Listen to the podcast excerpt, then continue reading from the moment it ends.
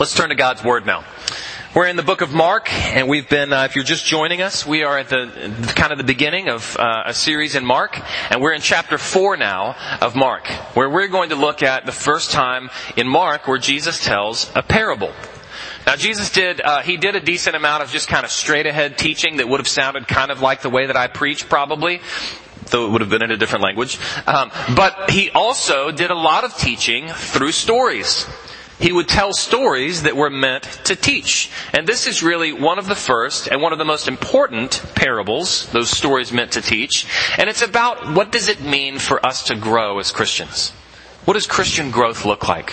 What does it look like for you and I as followers of Christ and anyone to either come to know Jesus for the first time or to grow in their knowledge of Him?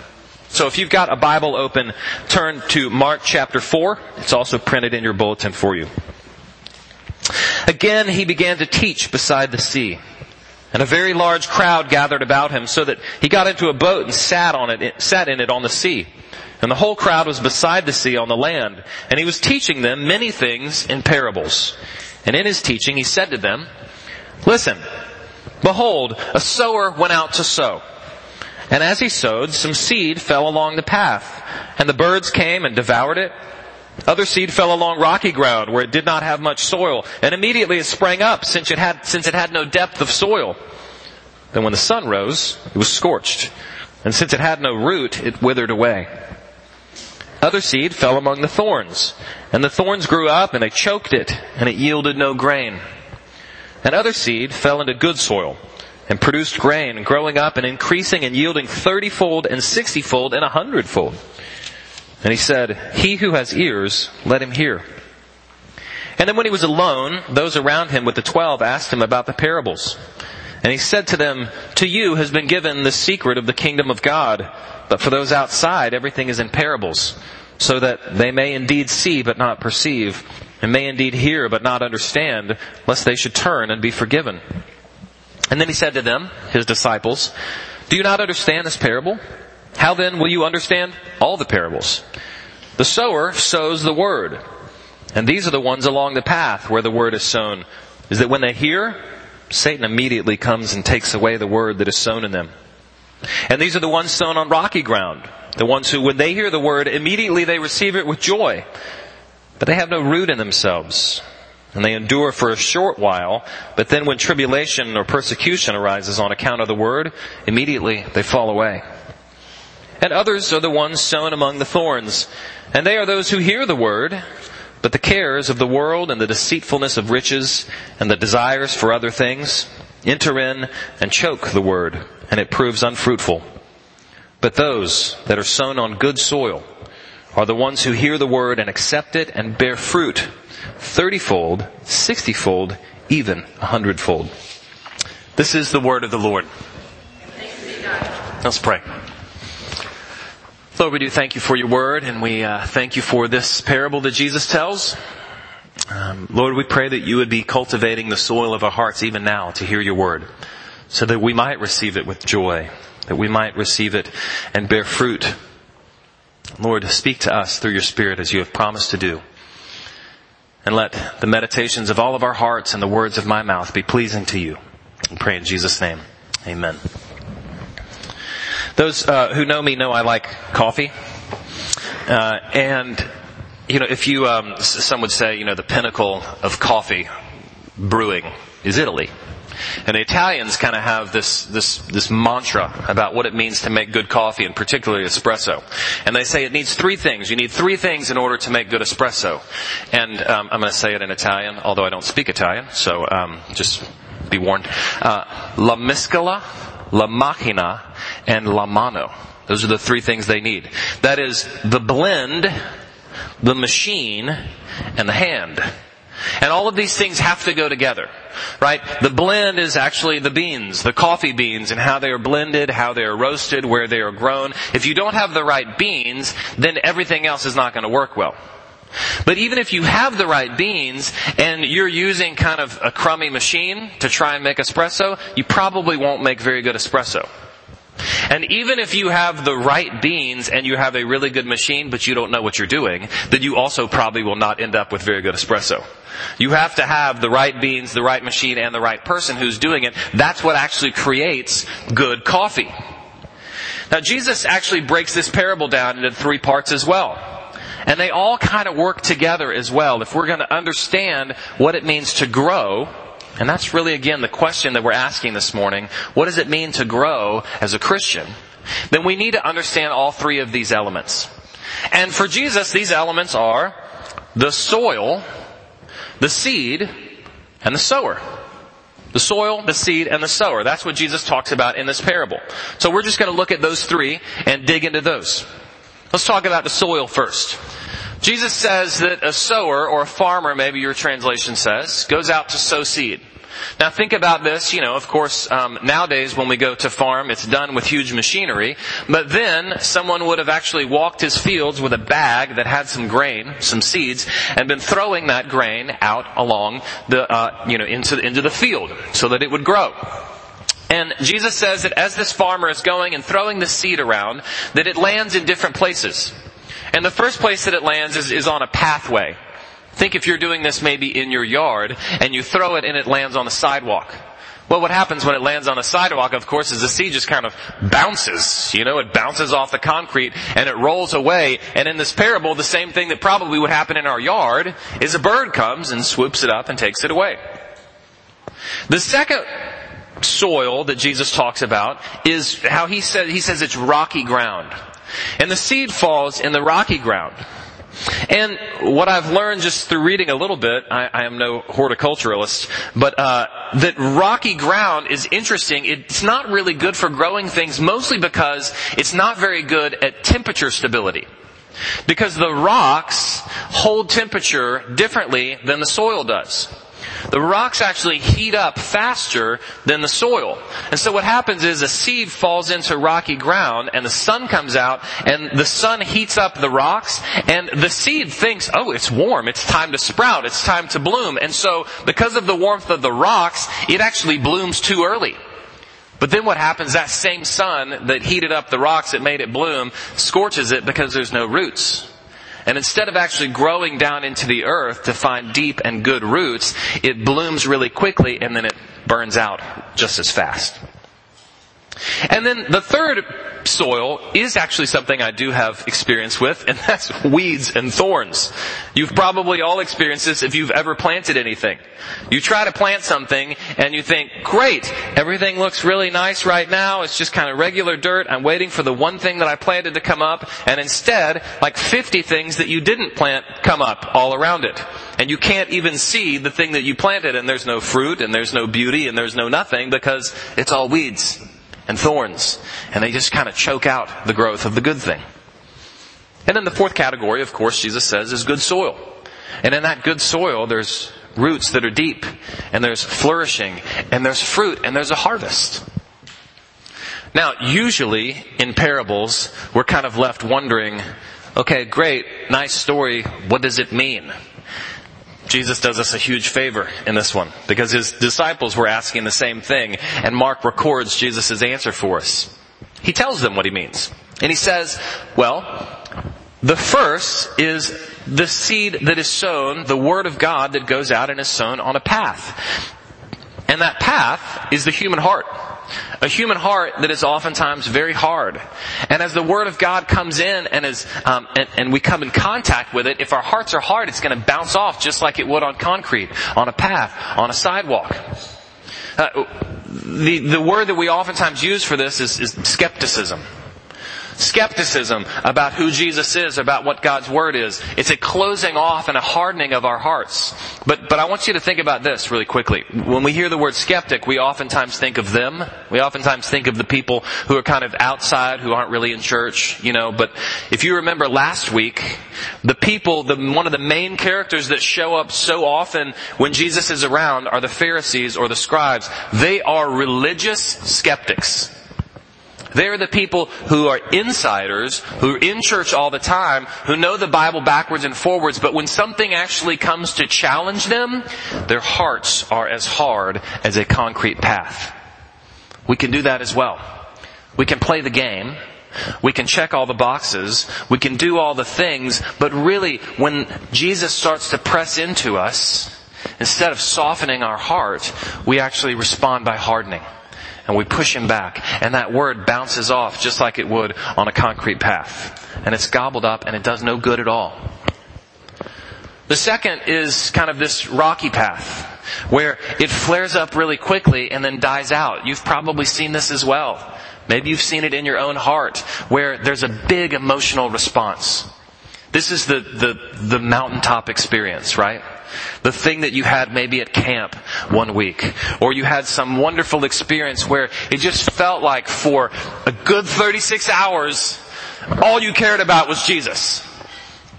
But then because it actually was only driven by emotion, and there was no truth to deepen it, there was no real teaching, it just kind of slowly died out. The third category is the one that may be the most confusing for us. It's actually hard to tell in category two and three if Jesus is even talking about Christians or not. We're not really sure. But it's also the category that's the most prevalent in our society.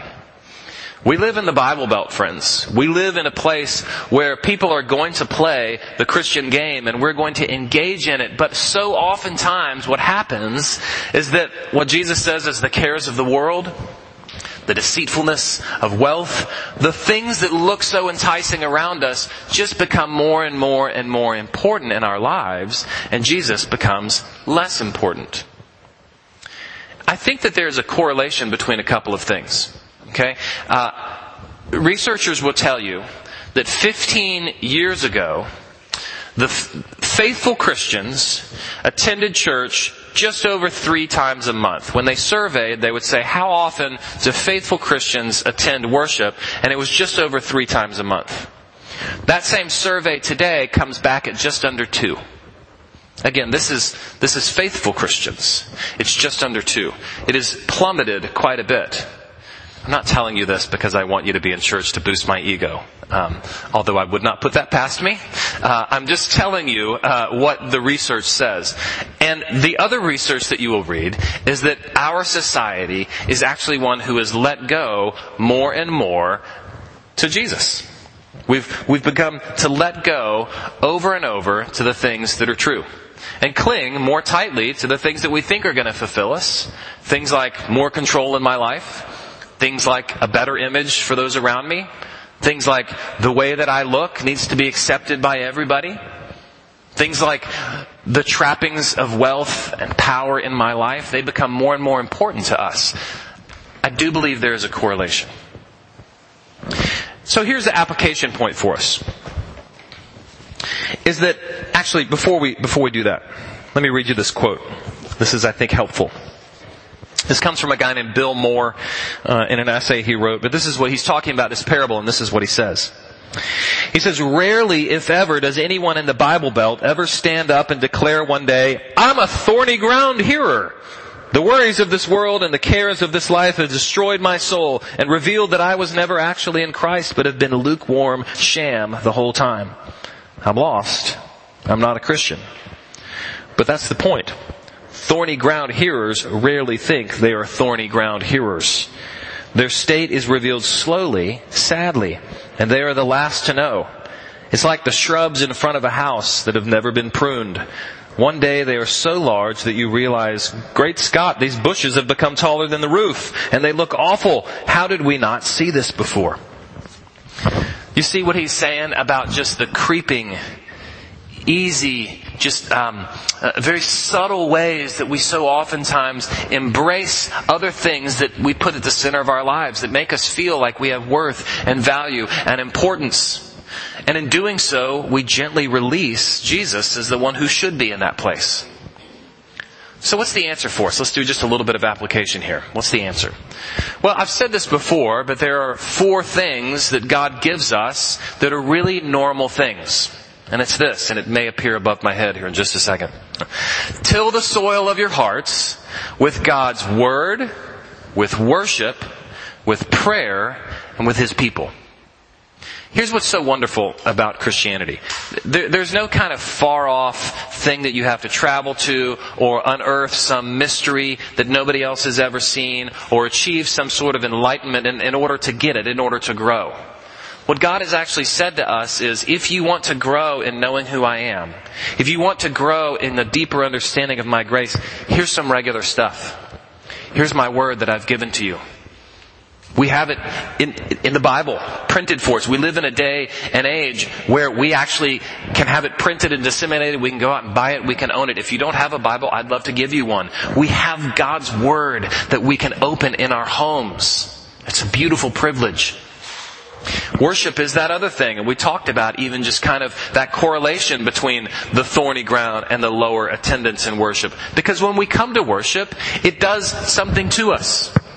One of our values here about worship is that we want worship to be expressive.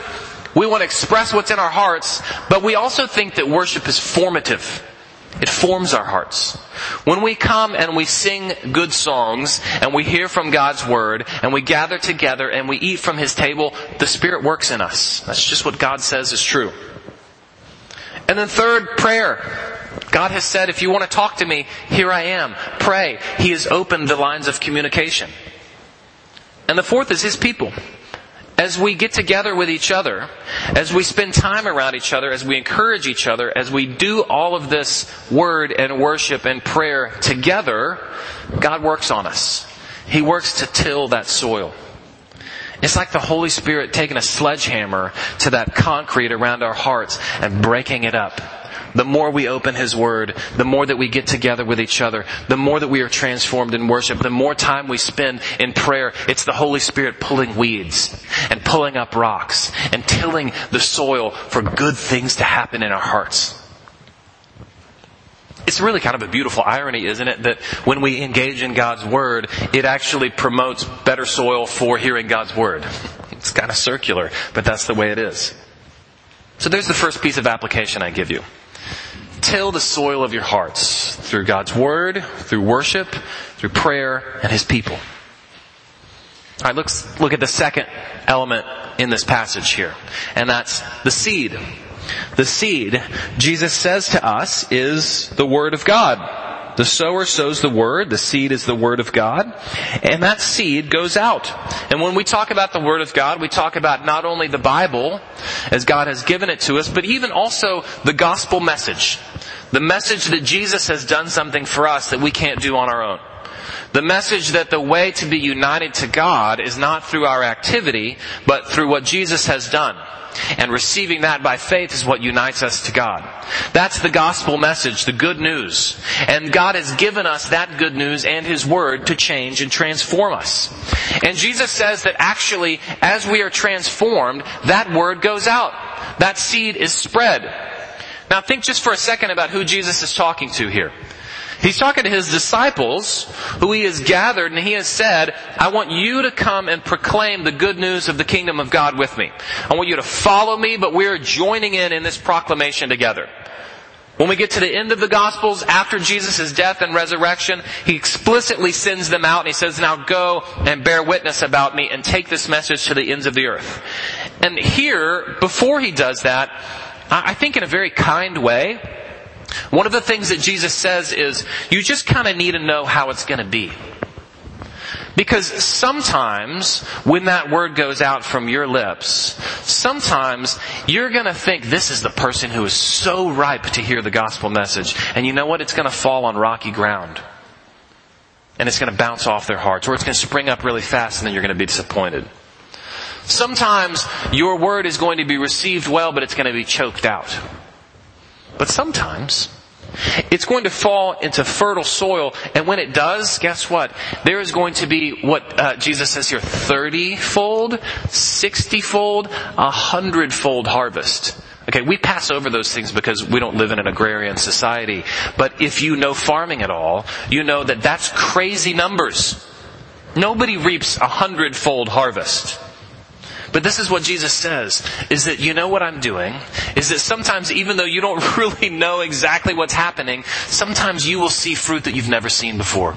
And it will be amazing. And you will be blown away by it. I had a seminary professor tell a story of, of going and planting some tomato vines in his backyard. And he had kind of carved out this great little um, bed for the tomatoes and he had planted them. And when he finished, he had kind of finished planting everything and he still had some seeds. And he just kind of did that. He threw them and they landed underneath the deck. He said, the, the vines that I had planted were pretty good. And I got some tomatoes out of those. He said, but the vine that sprung up under my deck, after having just been discarded, ended up being nine feet wide and three feet tall. He said, I estimate getting about 200 tomatoes off of that vine. That's crazy, wonderful fruitfulness that comes sometimes out of nowhere and we're not even sure what to do with it. So what do we do? What's the takeaway for that? Well, I think it's this, is that we are called to get to know people so that we might be able to see where the gospel seeds are taking, uh, taking root in their lives. So that we might get to know others, so that we might celebrate when the gospel is starting to take root in their lives. So that we might encourage and come alongside them when they are coming to faith. So that we might actually help them along when they need teaching. So that we might give a gentle push when there's error. But friends, I want you to listen to this really closely. You won't be able to see the fruit of the gospel springing up in the hearts of your friends and neighbors if you don't know them well. We actually have to know people at a level that we may not be comfortable knowing people. You will not see gospel fruit arise and be able to celebrate that fruit and, and, walk alongside them with it if all that you ever talk about is your golf game or the, the, the weekly gossip. You'll not be able to do that if all that you ever talk about is the stock market. Or even if all you ever talk about is your kids' activities. You actually have to bring it down to a deeper level to know what somebody is about to know what are the things that actually make me afraid? What are the things that make me insecure? What are the things that I wrestle with at a deep level every day? And how is the Lord actually changing those things in my heart? Because once we get to see that, once we get to see that little glimpse, we see, oh my goodness, look, the Holy Spirit is at work in your heart. That's incredible. Let's celebrate that together. Let me help you as we walk alongside seeking the Lord even more fully in that. So how do you do that? Well, the answer is easy, um, but it's hard to do. You just ask good questions for people. You ask people deeper questions that start to get down into what it is that they really hold dear.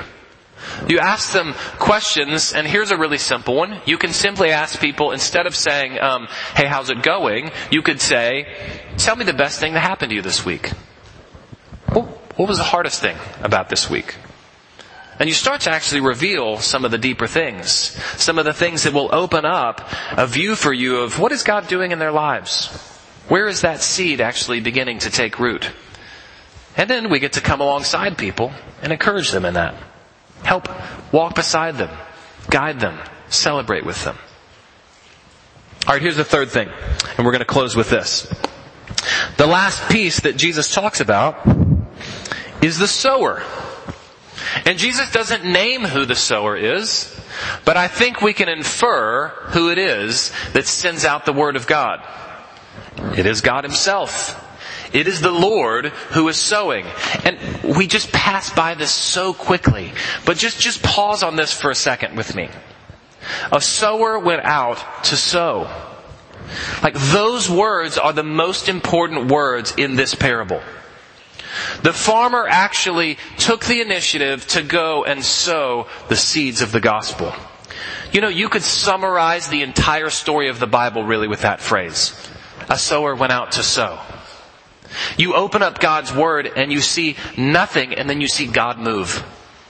You see God move and take initiative. And He creates mankind and He is sowing His beauty in the earth. And He wants it to fill the earth and He wants it to flourish. And then we get to chapter 3 of Genesis and man rebels. And guess what? After that, a sower goes out to sow and continues his mission to renew and redeem and reclaim. You get to Genesis chapter 6 and you hear these words that, uh, that all of the, all of the thoughts of mankind's hearts were wicked all of the time. That's what we get to right before we hear about Noah. And you know what? In light of that even, the sower goes out to sow. He goes to work to redeem and renew and reclaim what has been lost.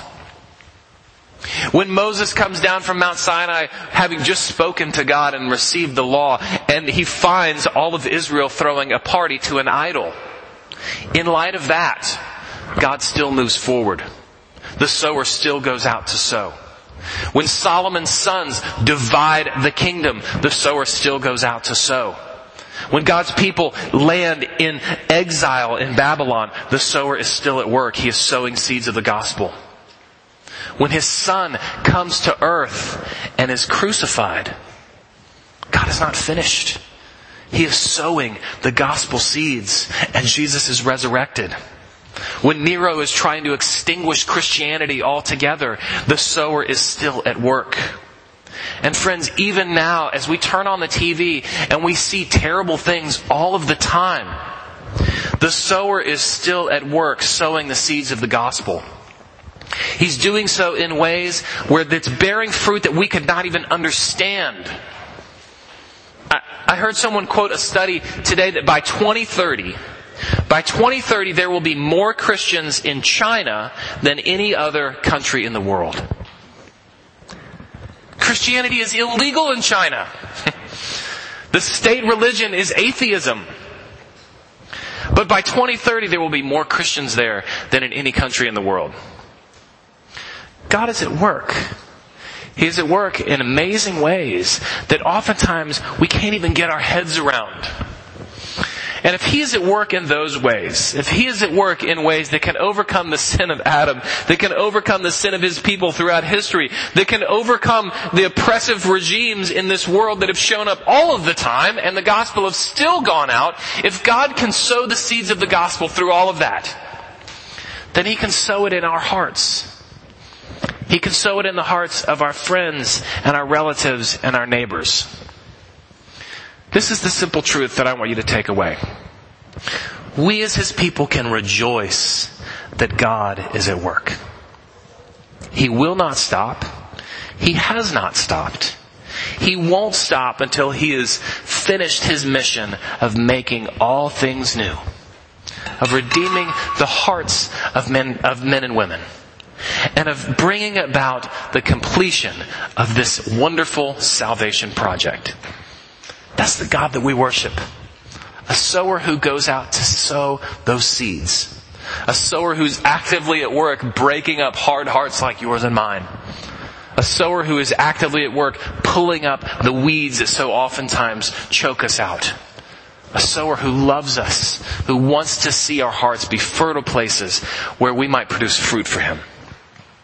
Will you pray with me that He would continue to do that in our hearts and through us in this city?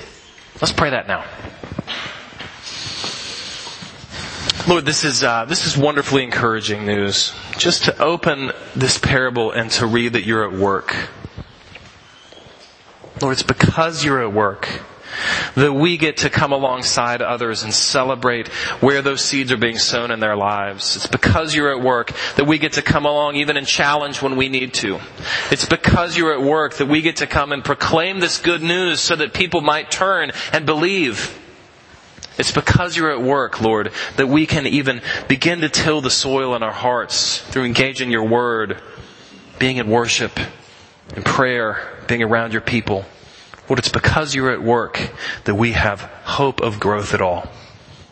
Thank you for sowing. Thank you, Lord, for being at work. We pray in Jesus' name. Amen.